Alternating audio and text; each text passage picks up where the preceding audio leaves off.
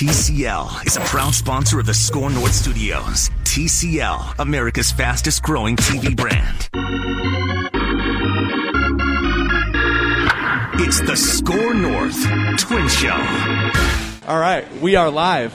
This is, well, not live, live. This is going to be pre-recorded, but We we are are live alive. here. Yes. we are alive. Yes. This is the Score North Twin Show.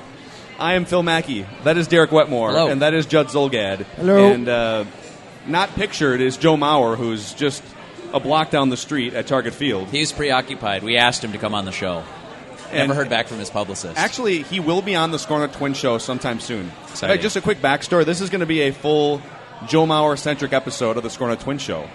And uh, Glenn Perkins and I were trying to wrangle up a Thursday, some sort of a sit down with him, and figured like Glenn and Joe sitting down to talk baseball and Joe's career is better than like most people and Joe because they've known each other since they were in grade school. and uh, and Joe initially said, you know, obviously they're running me around this week. We could squeeze something in maybe on a Friday, but then we all kind of agreed rather than squeezing something in on this really busy week, let's just get Joe. We'll, we'll sit Joe down and do it the right way later this summer. So there will be a Joe Mauer episode of the Scorno Twin Show at some point this summer. But I just want to open it up. I mean, let's let's dive into a bunch of Joe Mauer related topics. But I just want to start right away, whether it's a Mount Rushmore or a Twins historical pecking order. Where do you guys think Joe Mauer ranks, or where does he fall in the Twins pantheon of stars going back to 1960? Judd will have better perspective on this, having seen some of those guys in their prime, in their peak. But for me, it's borderline top five. I mean, you, you got to start with the obvious names: the Harmon Killebrews, Rod Carew, Kirby Puckett, probably Tony Oliva. But then, I mean, how far is Joe Mauer from that? He's he's right there for me. I don't know, five, six. I actually sat down today and crunched this. I left Okay. out pitchers because pitchers are harder to quantify a, He- he a could've little bit. Burt Blyleven and maybe yeah, exactly. Yeah. And Like, then- what do you do with Johan Santana? yes, exactly. So Well, Mauer's you could better argue that. Mauer, Mauer and Santana both had equally good peaks, and Mauer was a twin longer. But then I get Therefore, into- above Santana. value of pitching versus value of what Mauer did, and so I just stuck with uh, position players slash guys who were position players and might have DH'd. And my top five twins are, and this was the hardest one for me to split is Puckett and Killebrew because both had such magnificent careers with the Twins. Puckett's WAR is forty four point nine over twelve years. Wow, look at you right now. I love it. Judd's going wins above replacement. This That's is why amazing. he's the This is driver great. of the this was Bomba tough. bus. This was tough.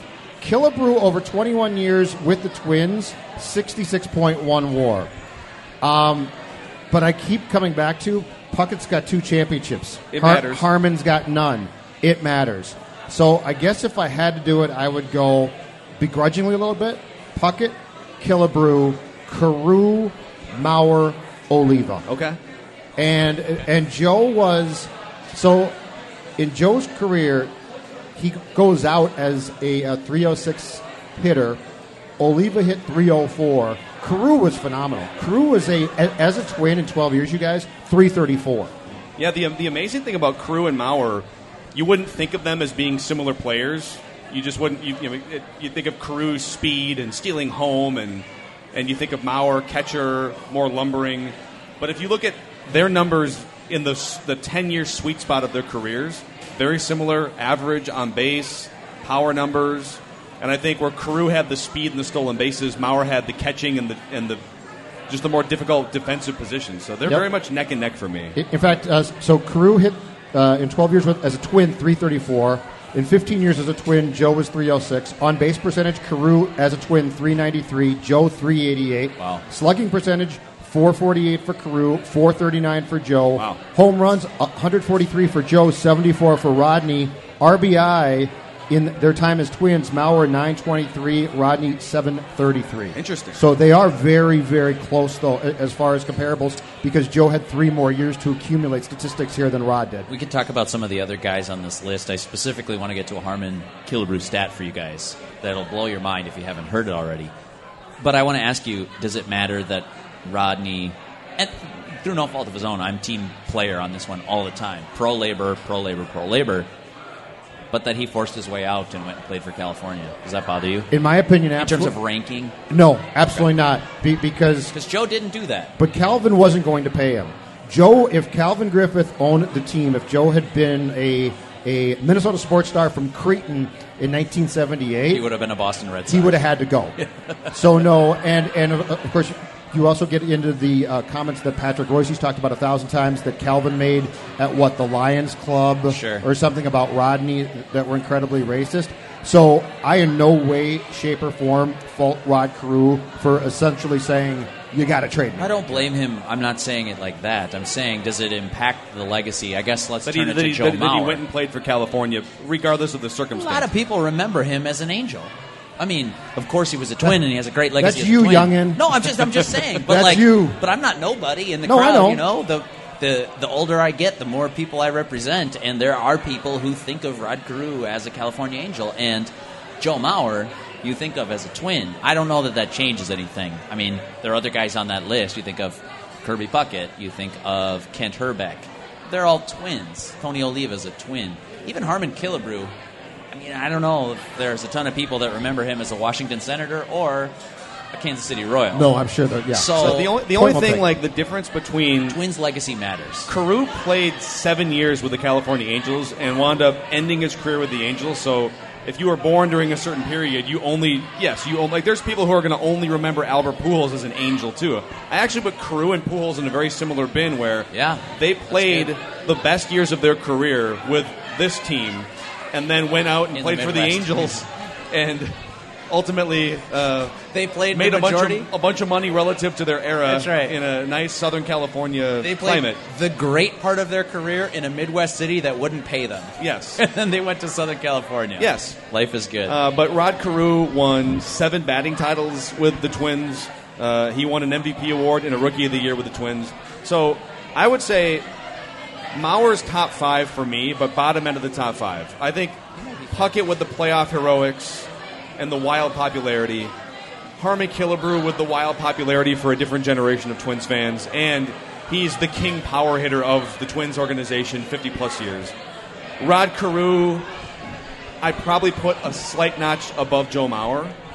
Um, and then it gets like, I, I think it gets real coin flippy with some of the other ones, like the Tony Olivas. I mean, some people might say Torii Hunter, but was Torii Hunter went and played a large chunk of his career away from the Twins. Here's the intriguing one, Be- because his number is retired by the team, and we I don't think often put him in the top five of this conversation as even a possibility. I think Kent Hrbek. yeah. yeah, I mean, Bloomington's proudest son. Joe Mauer was a better player than Ken Hrbek. Yes. But Ken Hrbek had postseason heroics and two rings and likability and all these factors that, you know, So put notches in his belt. Let's put it a little bit more recent. Is there anybody on those Twins teams after the you know the turn of the century, the Gardy Twins, that's even in spitting distance? Because you mentioned Torii Hunter, and I think Torii Hunter's a great twin. I don't think he's on Joe Mauer's level. Am I crazy? I, I'd never know if my radar's off on that. Again, I think I think Joe Mauer was a better overall player. Played a played an equally, if not more valuable position. Center Just field's very longer. valuable. Let me let's just go rapid fire through some other names that are sort of like if we're all right. How are we going to fill out the rest of the top five, and where does Joe Mauer fall? Torii Hunter. Let's just go Joe. rapid fire. Joe or Torii? Joe. Joe. Twins pantheon. Joe. Okay. Joe. Burt Blyleven or Joe? That's really tough. Because I'm going to throw pitchers in here. Bert Bert's numbers are way better than you think if you, if you didn't grow up watching Bert Blyleven. Uh, he I'm was going Joe. He was fantastic. Bert, Bert, though, if if you're going to ding Carew for going to Right. California, look at Bert. Bert pitched in Pittsburgh. He pitched in Texas. It's Joe. It's, yeah, it's like I mean, he went to it's a lot of almost different like people Angels. couldn't stand having a great guy or a great pitcher around because he wasn't that great of a guy. Yeah, he's It's almost like that. it's Joe for me. Tony Oliva. I'm going Tonio. Or Joe. Ooh. Or Joe. Tony or Joe? Uh, I on my list, I've got Joe four, Tony five. Tonyo's so I go gonna get into the I Hall go, of Fame. I go Joe above Tony. very similar career stories too. Guys who that's a good came point. in came in right away and were contending for or winning batting titles and then ran into injury issues in their early 30s that basically derailed their career trajectory, right? The- I mean, the- the- Tony Oliva played a few years after knee injuries, but he was not nearly the same player. Both played after hurt 32 for he was extended done. periods of time. Absolutely. Well, and I was just going to say it is. uh, It's almost additive to the legacy for me, not only for Mauer but specifically for Tony. That they're like, oh, okay, you're a great player, supremely talented. You worked hard at your craft, and here you are. You're at the top of your sport. okay, we're taking that away from you. Now what? And both of them persevere to an extent at different levels through that as like what 70% of their former selves and they were still hitting major league pitching like there's some guys at 100% that couldn't sniff major league In pitching fact, Tony Oliva and Joe Mauer are two great examples. It's, it's always been my theory. Hall of Fame voters put too much stock into like a 15 year chunk or a 20 year chunk rather than a 7 or a 10 year peak. If you're looking at just 7 and 10 year peaks of players' careers and you're not accounting for like just counting stats, or Harold Baines is a great example, right? Tony Oliva and Joe Mauer are 10 times more Hall of Fame worthy to me and Johan Santana than Harold Baines. They might not have the home run counting stats, they might not have the RBI counting stats, but they were during their periods considered the best or among the three best at their position, or maybe just in the league at certain times. Yep. And I don't think you would ever say that about Harold Baines, but for the record, of, uh, for the purposes of this conversation, I'm taking Joe over Tony Oliva by just a hair. Here's why t- that I have uh, uh, Joe fourth and Tony fifth. One very simple thing. I can't discount the fact that Joe Mauer spent 10 years catching. Yep. Yep. And during that time, hit 323, 405 on base, 468 slugging, 105 home runs, and drove in 634 runs. Tony played right field and got hurt, unfortunately, and then DH'd. But you can't discount the fact that Joe Mauer was, is, and this is, I think you could say this without any doubt, a Hall of Fame catcher. yeah That's a huge deal. Well, and that's what At I that was gonna size, say. I mean, Joe Mauer. If Joe Mauer comes along now, He doesn't catch. he's moved to first base or right field so fast to make your head spin. and so he doesn't catch, and his offensive numbers are better. you know what Think about that. I always in thought today's game. If you went back, like let's say Mauer was drafted this year, what would be the perfect spot for him? Third base. Great hands, the strongest arm of any first baseman you've seen. He had a good arm for a catcher, but he had a great arm for a first baseman. And then I'm just looking at him and saying, like, those tools as a third baseman in today's Major League Baseball, You're right. he, he would have been And guess even what? more too? of a superstar. You shift him. So we because Yeah, I, that's I right. think the shift takes away now from a lot of this. Oh my God, he can't play third base. He's Right. never going to get there. Well, now if he shifted correctly, No, it doesn't good. matter. So you got a good point. Actually, play. it would have been so. We, we, we dove into this a little bit on Mackey and Jeb with Rami a couple days ago. It would have been so fascinating to see if he came along today, and he has clearly has the skill set and the hand-eye coordination and the swing to hit 300 and to put up. If, if you had prime Joe Mauer right now, I almost I, I wonder if it would be Tony Gwynn in the late '90s power era, where everyone's hitting for power, but Tony Gwynn just stayed true to himself. I'm gonna I'm gonna hit I'm gonna hit 10 home runs, maybe 20, but I'm gonna hit for batting average. Or if Joe Mauer would have been swept up in the launch angle craze, like if, if if, if he would have been a six foot four, let's say third baseman, because they never would have let him catch. Sure. And if he was hitting 35 home runs and swinging for launch angle, I don't know, man. Or would he just have this, the same sweet swing? I am a I'm a if you're on a spectrum, I say this all the time. If it's a if it's a spectrum of Joe Mauer bashers to Joe Mauer defenders, I'm leaning heavily towards defenders. But I don't think I mean I think Joe Mauer was too stubborn to change his swing. If you were to say, "Hey man, we could work with you a little bit. Your hands are good enough. You can get inside on that fastball and you can pull a couple out to right field at target field." And you'll hit 35 a year, and your batting average will dip, and your OBP will dip a little bit. I think he would have been like, "I'm good. This is my swing." I think to Phil's point, though, I, I think it entirely depends on his age at that time. If he gets to Cretin now, let's say he's 15, 14, right? If he gets there right now, I love that we're just time get, traveling. No, but he could get transplanting but no, It's- but it's- it's a fun but if exercise. you- but if you think about where baseball has gone, Yeah. if you get the right coach, because Right. I think Joe's a very smart guy and probably took advice of or took counsel from people who knew what they were saying and doing.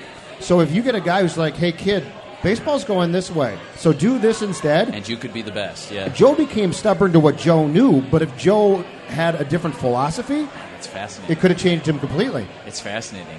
You're talking about Tonio, and we can go some more rapid fire through some other twins. I have one more basically. Okay, well, I just wanted to make the point that I think they're both great twins and like all-time ambassadors. I kind of expect Joe to to migrate into that role a little bit here over the next couple summers Interesting. as like I, I think he disappears. I think it'll be no. I, I thought so too. Yep. But he told us last year. He said, "No, I mean, I, I think that I'll be around. I think I want to be in that type of role, more like, uh, well, Justin Morneau, maybe less TV, but like being around, being supportive of the team, more in the mold of a Tony Oliva than a let's say Kent Hrbek who does his commercials and you don't see him around that often. At least in the media, he's certainly around Target Field quite a bit behind the scenes.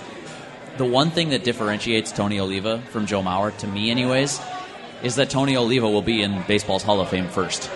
Tony's going to get voted in this golden era. I, I am fully confident in that. I think he is a Hall of Famer, and I think history will reflect that. Joe Mauer, I also think is going to be in Cooperstown, but it's going to take a little bit longer. Actually, I It's like a tiebreaker for me. I actually, you know what? I, t- I, I, am going to keep Oliva ahead of Joe Mauer until I see Joe Mauer behind his own sandwich stand inside Target Yes, Field greeting right, fans. right. I swear to God, three weeks ago I'm at a Twins game, and I'm waiting in line. I'm just, I'm, we get to the ballpark, and I'm like, I got to get, I got to get something in my belly. the, the, the Tonio's Cuban sandwich line was short. It's a great sandwich. I'm standing in line, and all of a sudden, I'm at the cash register, and cash register gal gets distracted by someone behind me. Tony Oliva comes up, grabs a sandwich from behind the sandwich stand, Yes. doesn't pay for it, No, come and on. walks away. And I'm Why wondering, like, did he did Tony Oliva steal a sandwich? No, At the no, Tony he sandwich that's stand? not stealing or a does he get lifetime He free gets free sandwiches? sandwiches. Okay, I just want They're Tony I just want to point out. If Are you you Tony No, it's just stealing downstairs or upstairs? Downstairs. Okay, because those are, Are- hot. Those are good. The upstairs ones get They're cold, way too fast. Yeah, Are those are not good Tony O's. narking on Tony Oliva Just say, right listen, now? listen. You can't be stealing sandwiches. Okay. Here's what I want. Okay, narc. So we we've got Hrbek's behind home plate. We Yeah. got Tonio's Cuban sandwiches. I want Mauer to open a shot stand. Mauer shots. Well, they got Killer Brews root beer. Yeah, I know. Just Mauer. But just do a complete about face in life. Joe Mauer's shot Mauer's stand. Grand Marnier. You might be thinking of Dan And then they Flatten. shot, shot, shot. Mauer's Mer- Mauer's Merlot. How about how about a little Oh, wine a little wine stand? I, I don't know. Actually, your our gals would love the. Oh, I was going going to to say if they had Mauer Merlot, Don would be at Target Field every weekend. All right, Mauer uh, in the Twins pantheon. Let's. I've got a couple more names for you guys. Mauer or Johan Santana. Mauer, he did it for a lot longer. They both had similar peaks, as I said earlier. Mauer was Mauer. a twin longer. Yep. And and Mauer didn't. Mauer, when it came down to you're up for a big contract. I don't know how serious the Twins got with Johan Santana, but the, but Mauer signed a contract with the Twins and just became a twin for life. Again, So- I don't blame Johan for that. It's just market. But here's how Johan can earn his way back into that. Teach Berrios the changeup. Teach Martin Perez the changeup. Sign somebody to a long-term contract extension. He's trying. Teach Brusdar Graterol the changeup. You're good. You're ahead of Joe Mauer in my book. Yeah. Until then, it's Joe. Um, and then Mauer or Willians Astudillo. Well, wait. At Rochester or with the Twins? I don't What's, think has he hit more home runs in the last couple? of Astudillo is going into the Red Wings Hall of Fame tonight. Yeah, I his number is going to be retired tonight. He's hitting like five Can you imagine, like, if you're the and I'm I'm gonna, I'm gonna go ahead and guess that uh, the the Rochester Red Wings marketing department is like it's like Nate Rowan and that's it.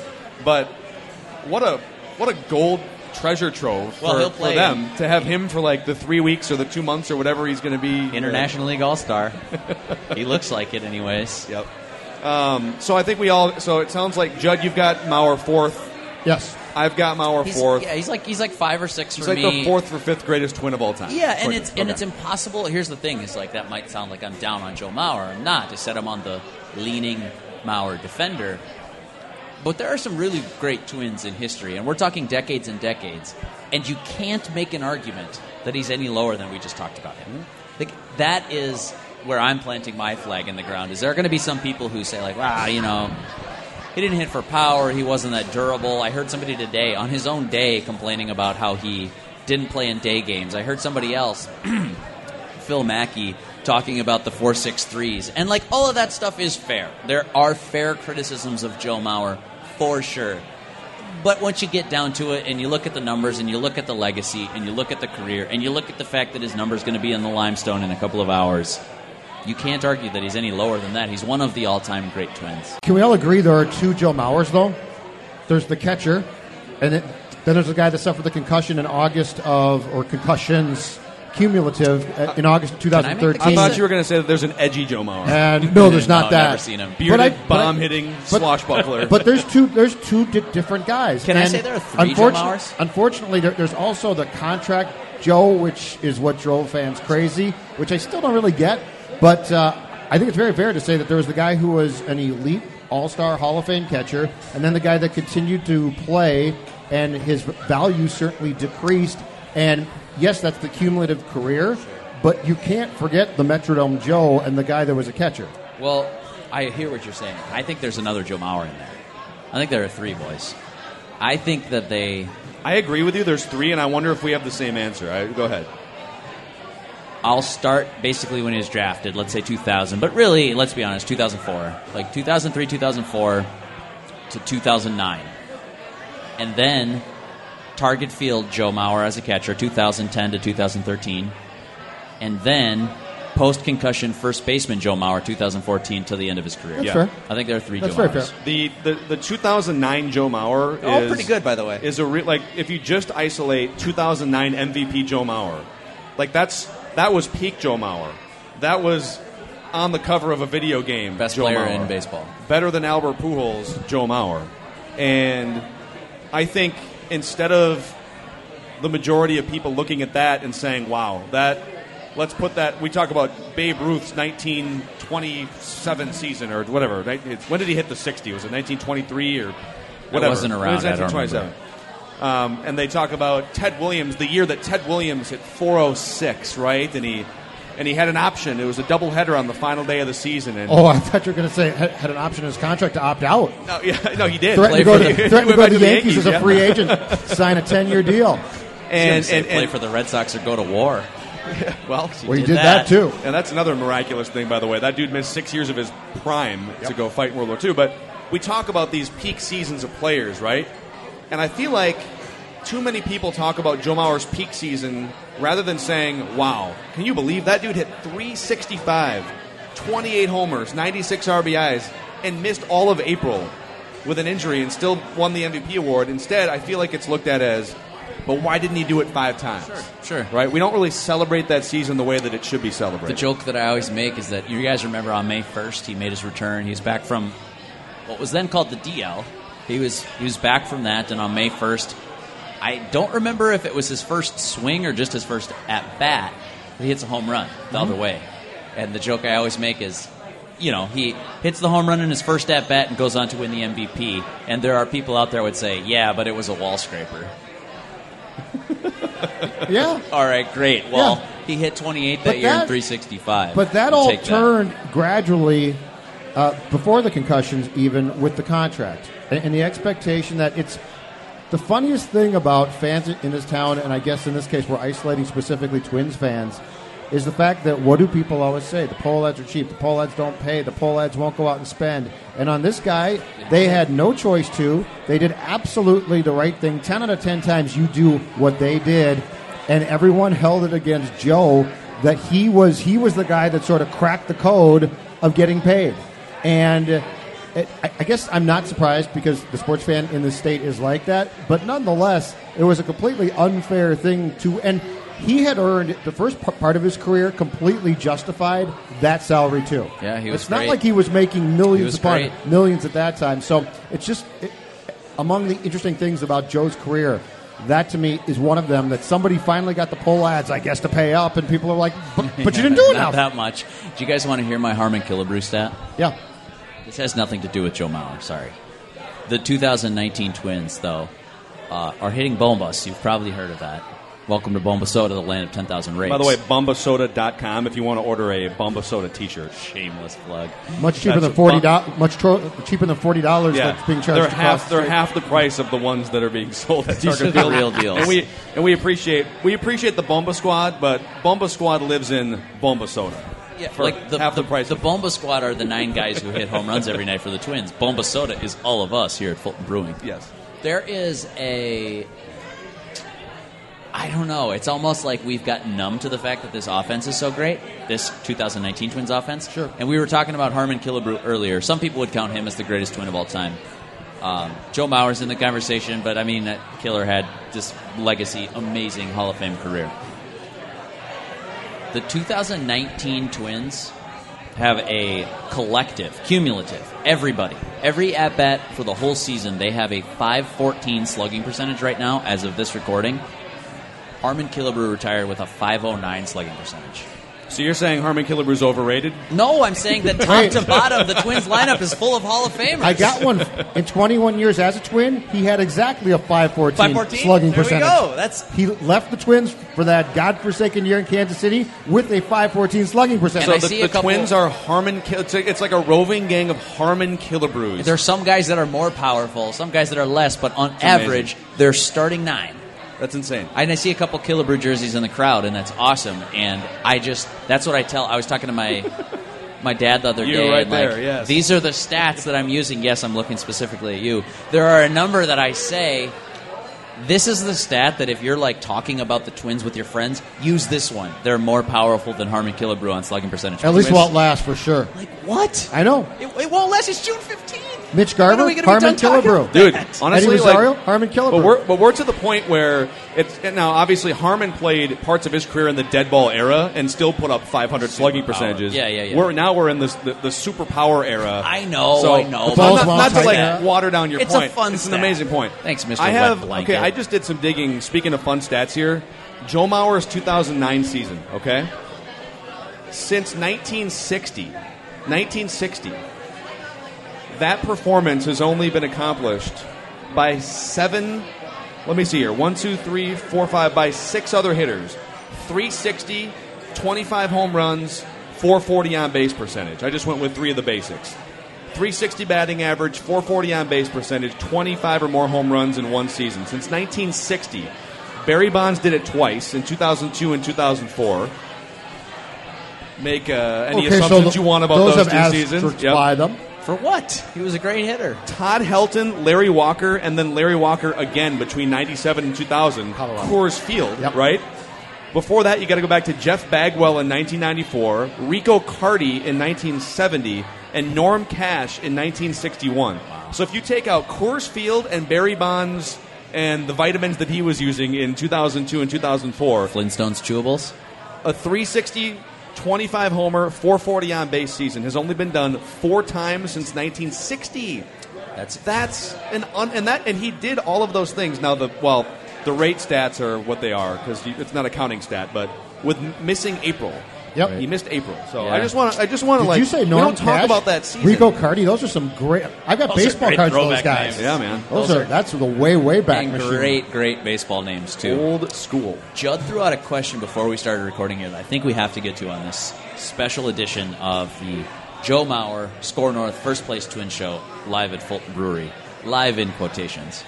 Yeah, you're you're listening to this after all of the ceremonies. Why didn't Joe play quarterback, get drafted by the Vikings, and lead them to a Super Bowl? Because that's where I find fault with him. Honestly, I mean, he all he have. had to do was keep playing football. Do you think he would have wound up being like a star NFL quarterback Yes. for 10 or 15 years? Top five. Not all time. Top five when he played top five Star, NFL quarterback. Yep, star. I, think mean, the, good. The, the obvious question would be, Durability. you know, if he got smoked by a defensive end, would he, you know, how durable would he be? Or is, Yeah. or is like, is the fact that he was a six foot four guy trying to squat for 10 years and the wear and tear on your body? People kind of say, well, just think football is more of a grueling sport. Football, but, but Yeah. compare quarterback to catcher. Right. Catcher's more grueling than I just- playing quarterback. I, and specifically his physical ailments are, are made worse by being a catcher in baseball. Like I'm not saying getting lit up by defensive ends is fun, but I mean he had like knee and back problems. Okay, well, try being a big league catcher it's, for ten it's years. It's kind of the difference between being a boxer or a mixed martial artist. I'm out. taking- on both. 150 or 300 punches every time you fight to the head versus getting just knocked out cold five minutes into the first round.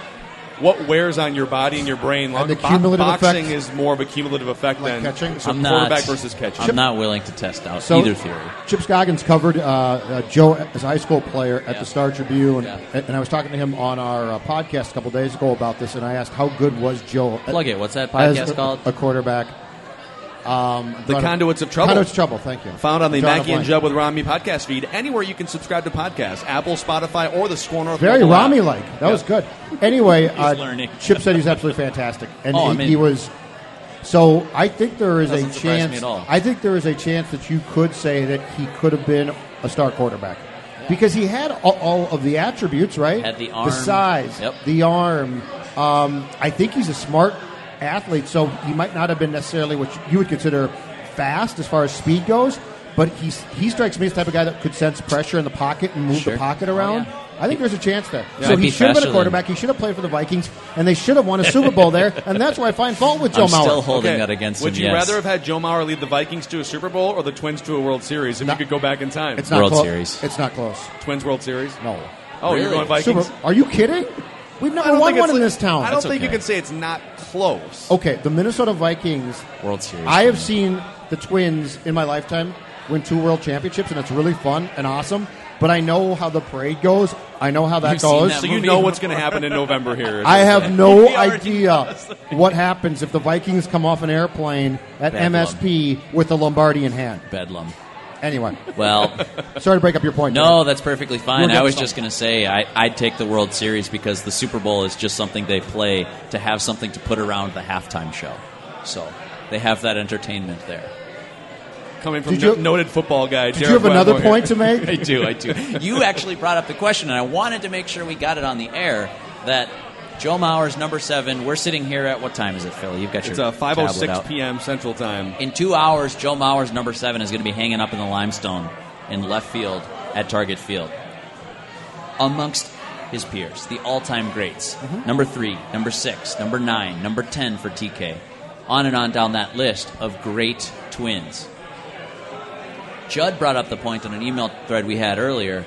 Who's the next twin to be hanging in that limestone? They're going to have to move some numbers around, create some space for that next one if it happens in the 30 years. Can I start? Target Field stands. I want to know who you guys think the next number going up there So is. I crunched this today. I went through You got notes, man. Jim Jim Kaat. Would have happened ar- by now. Arguably could be, but I'm with Phil. Would have happened by now. Joe Nathan is an interesting name. I don't think but that it's not going to happen. No. 36. It's not going to happen. And and uh, Kaat and Nathan both wore 36. It'd be the easiest thing of all time. Invite them both back. 36, bang. But anyway, it's not those two. Torii Hunter is sort of the emotional fan favorite. He's oof. but I but no, but he's not he's not it. I don't think it's going to happen. I got one that I think Phil is going to agree with. Okay, is it? It's a former player. It's a former player. It's a guy you talk about all the time, and the lack of appreciation for what he did in a short period of time. Oh, Johan. Yes. You think really? Johan Santana was in eight years, 93 and 44 here, 322 ERA, started 175 games, was on four playoff teams. Now, the downside is in the playoffs, he started uh, 5 of 11 games, went 1 and 3, which he obviously doesn't control. But his, little ERA, his ERA was 397. But I think if you're going to go next twin, I think the strongest case. Eh, Boy. I'm not saying slam dunk. I think the strongest case Well, is Johan. if you're going to do the highest peak, then I'd want 57 and 47 going in at the same time just to celebrate 2006. So Johan Santana and Frankie But Johan Santana is a borderline Hall of Fame argument. Sure, but he's off the ballot now. Right, but he was an argument. I know, I know. Okay, here's the all right. I don't I don't mean any disrespect to this person, but the low bar on the Hall of Fame on the on the numbers retired for the Twins is Ken Hrbek, right? Like Ken Hrbek is the so Kirby Puckett, Rod Carew, Bert Blyleven in the Hall of Fame. Uh, forget you know Tom Kelly, manager Tony Oliva, Harmon Killebrew, Joe Mauer. I think the lowest guy on that totem pole is Ken Hrbek. That's Bloomington's proudest son you're talking But about here, there. so, but here are the things that Ken Hrbek has that you would maybe consider. So you wouldn't look at Ken Hrbek's career and say like automatically have to retire his number. Never won an MVP award. Never won a batting title. Never led the league in anything like home runs. And, and he was a fantastic player. I'm not trying to. I'm saying, what do you add to his resume that puts that number up on that mantle forever? Two World Series championships, 14 years in a Twins uniform, and also Minnesota roots, Bloomington roots, right?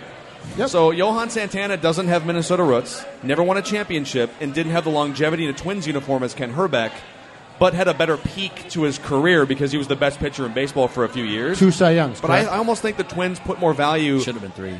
I think they put more value in longevity in these cases. Like all these guys are long-time recognizable twins. but is Torii the guy then? I, I have the thing. I don't know if either. I don't one. know if either one of those guys gets the number retired. Torii for me is right on the borderline. But I think you guys are looking in the wrong mirror. You're looking in the rear view mirror on this car. I'm looking out the windshield. That's that's where I'm looking now too, because I don't think there's a former player What that do you gets put- numbers you- out. you have You're putting Johan. the entire 2019 team. You're retiring every number. It's so it's going Sarver. to be yeah. So it's going to be 200. Uh, you know, 999 instead of Jake Cave, Or 99. Willians Astudillo. Yeah. You have Johan Santana's 57, Judd. Phil, who are you putting in? Are, are, is there anybody in the rear view, or are you looking There's forward? nobody. There's nobody in the Who's, rear view. Who's next? And so the the, the You're guys not that putting are Morneau the, in there. You're not putting those guys. Just not long I don't enough. think I'm putting Morneau in there. I'm Yep. sorry. Like, Joe Mauer is I a can't higher bar than all these guys. Yep. And so of the of the current twins that have a, the best chance to stay for a long time and to be that good, Jose Berrios, Eddie Rosario, Jorge Polanco for sure are on that list. And Byron Buxton, it just kind of remains to be seen. This is really his first big time breakout year, so he'd have to do this for like ten more years to be on that list. But I, I so I guess what I'm saying is we're not going to do this. What we're doing this weekend with Joe Mauer, we're not going to do this again for at least ten to fifteen more years. No, that's true. Yep. And and I I just I went back and looked at the most likely candidates who had played for them Right. and landed on Santana. I don't think it's going to happen. So yeah, no, this is going to be the last one for a long, long time. And I, I mean, if you had to go with the current Twins player, I got one for you. who Who are you going to take? I don't even know at this point. Number 18, boys. Mitch Garver. Mitch Garver's going up in the limestone. That's my hot take for the day. Can we do a, Can we it. just do a quick? I know this is a Joe Mauer centric episode, but Mitch Garver's a catcher, so we can we can go on a quick look. Mitch Garver side street here. Is this like I don't expect him to slug 600 for the rest of his life, which he's doing now, but like did the Twins just create a guy for the next five or ten years Yep. that's gonna that's gonna be doing this, All-star. like hitting home runs and Yep. That's Don't you think we need to really wait and simple see a for me. little bit? Nope. He's Why? an all star.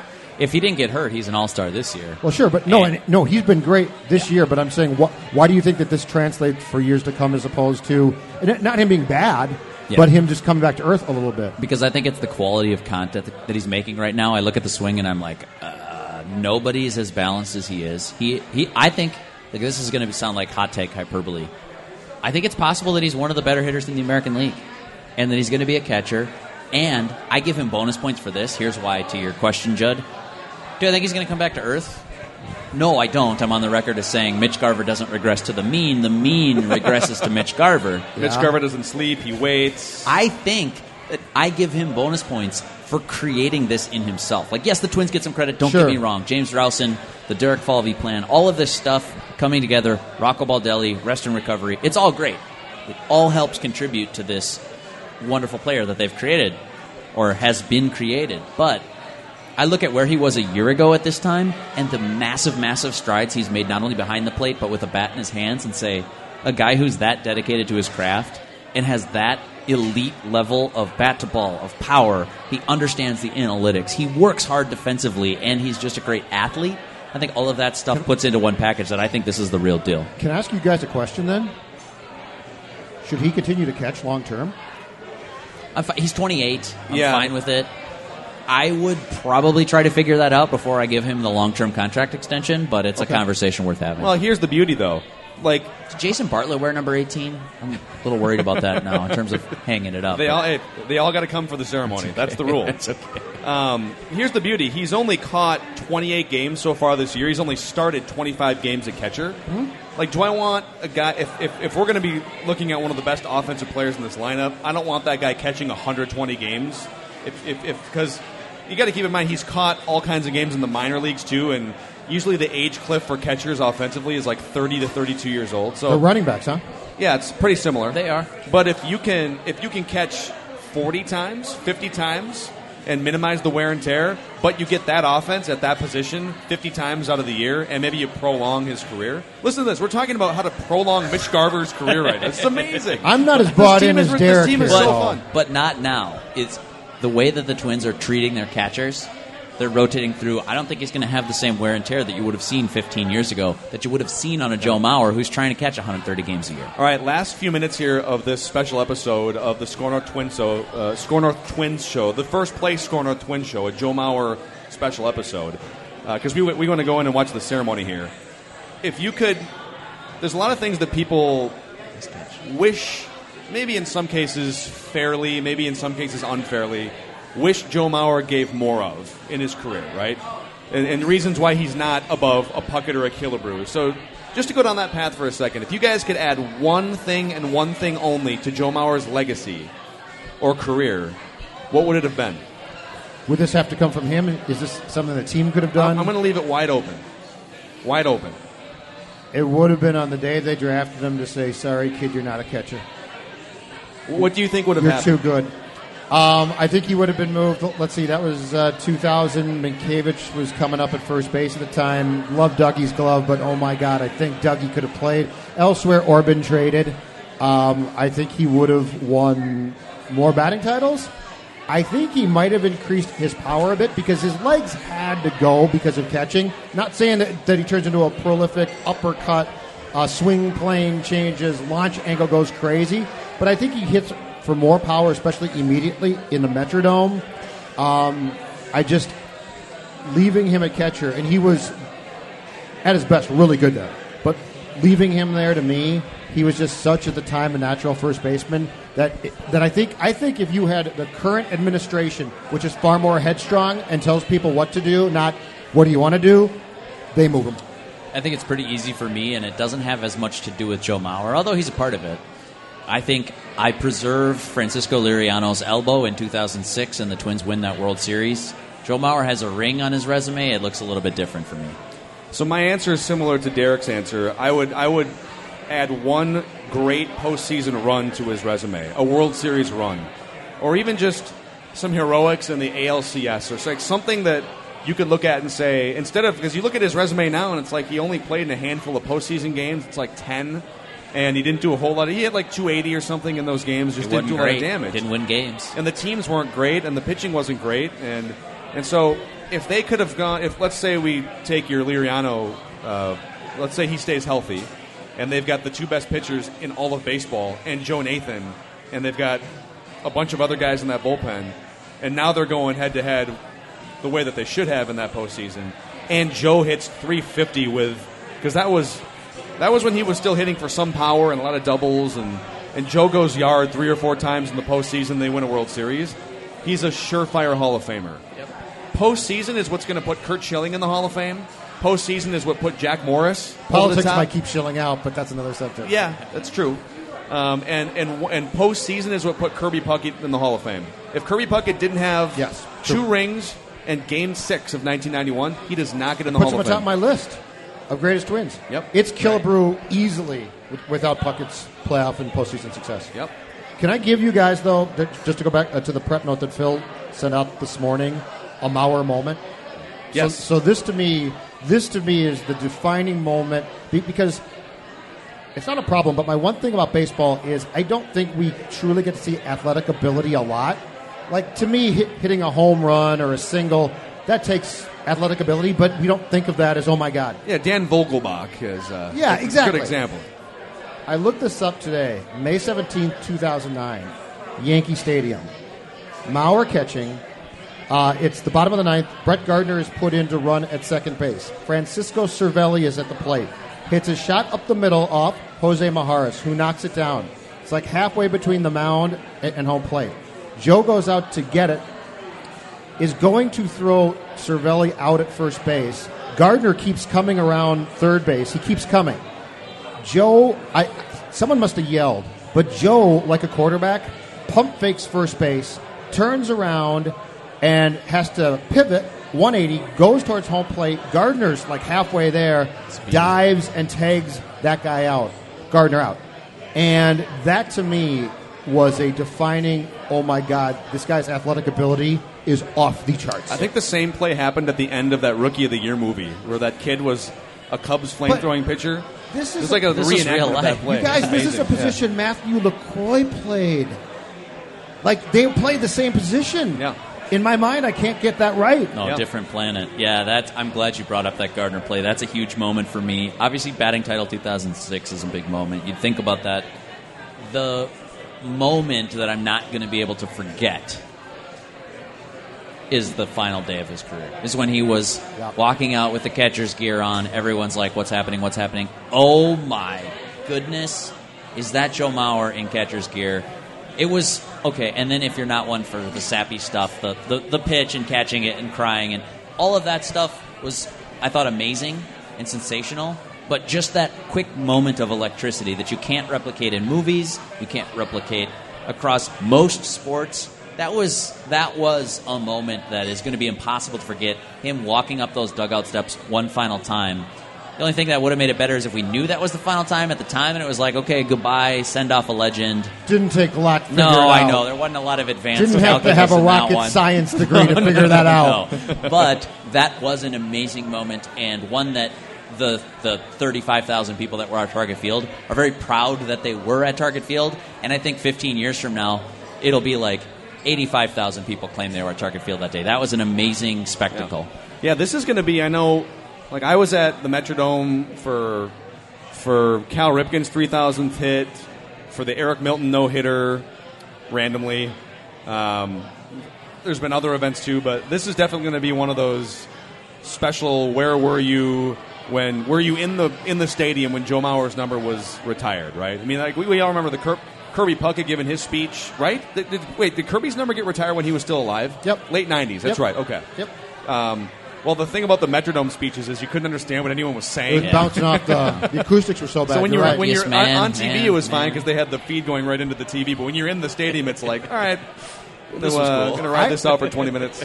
Can't- I, I think that if, if you're, you're into just weird sort of sports karma and nuanced things, I think if you think about this, that day that Mauer came out, that, that last game, and clearly that was it. To me, it was a sea change for the Twins that's carried on to this day. It was like, because you went from this is how we baseball and all of this. What are you guys even doing to this spectacular moment where, where no matter what you think of Joe Mauer, he's one of your all time greats. And he's sent off in this just, it's uh, unbelievable fashion Hollywood. Organic as hell, I thought. Like, no one saw that coming. The Twins sort of knew. But it was as if that day changed things to where, where we are today as far as, okay, this is the Twins team that we grew accustomed to in 2006. It was an amazing way to say goodbye, and I, I think he gets wrongly pinned with being the albatross contract that prevented the Twins from doing the things that they needed to do in free agency. If they if his contract wasn't what it was, then they would have added another pitcher. And it's like as we're finding out with this current regime and the current DNA of this ball team, the problems with the Twins and why they didn't win for a long time went way deeper than well. They if if he was making ten million dollars less, then they could have gone and signed another what Ricky Nolasco or somebody. Um, so I thought it was a really good way to just usher out that era of Twins baseball in a respectful way and to honor a guy who probably deserved better, probably deserved less criticism than he got. Um, and people can fight me on that. But now look at what's happened. It's like he moved out of the way, and now it almost feels like it, he, he and it gave permission to Byron Buxton, Eddie Rosario, Jorge Polanco, Max Kepler, Miguel Sano, and all, all these guys said, This is your team, in the way that it was their team in the early 2000s, in the way that Jacque Jones, Torii Hunter, Corey Koskie, and then eventually Justin Morneau, Joe Mauer thought this is, and that team had a lot of unfinished business, and so, you know, as they pass the baton off here, this team is almost carrying the 10 or 15 year mission that was left incomplete of this previous generation. And we'll see if they can. I mean, this is, you know, this is a whole nother episode, and we're going to do this pretty much every episode of the SKOR North Twin Show going forward. But this is the widest the Twins window has been since 1991. This is with the with the 11 game lead in the division, the greatest power hitting offense in the history of baseball to this point, and the litany of weapons that are not even being able to. You can't even cram them all into a nine person lineup. Um, it's going to be really fun to see now as we progress out of the Joe Mauer era into this what they what they can do this year and and going forward with this new generation. You guys want to go say peace out to a Twins legend? Let's do it. All right. All right. Across this has been here. a special episode of the First Place SKOR North Twin Show. Joe Mauer, nobody will ever wear his number ever again. We thank you for listening. And if you like the SKOR North Twin Show, show us a little love. Give us a five star rating wherever you listen to podcasts. Apple's a great spot. Spotify. We also recommend the SKOR North mobile app, which is free to download for Apple devices, Android devices.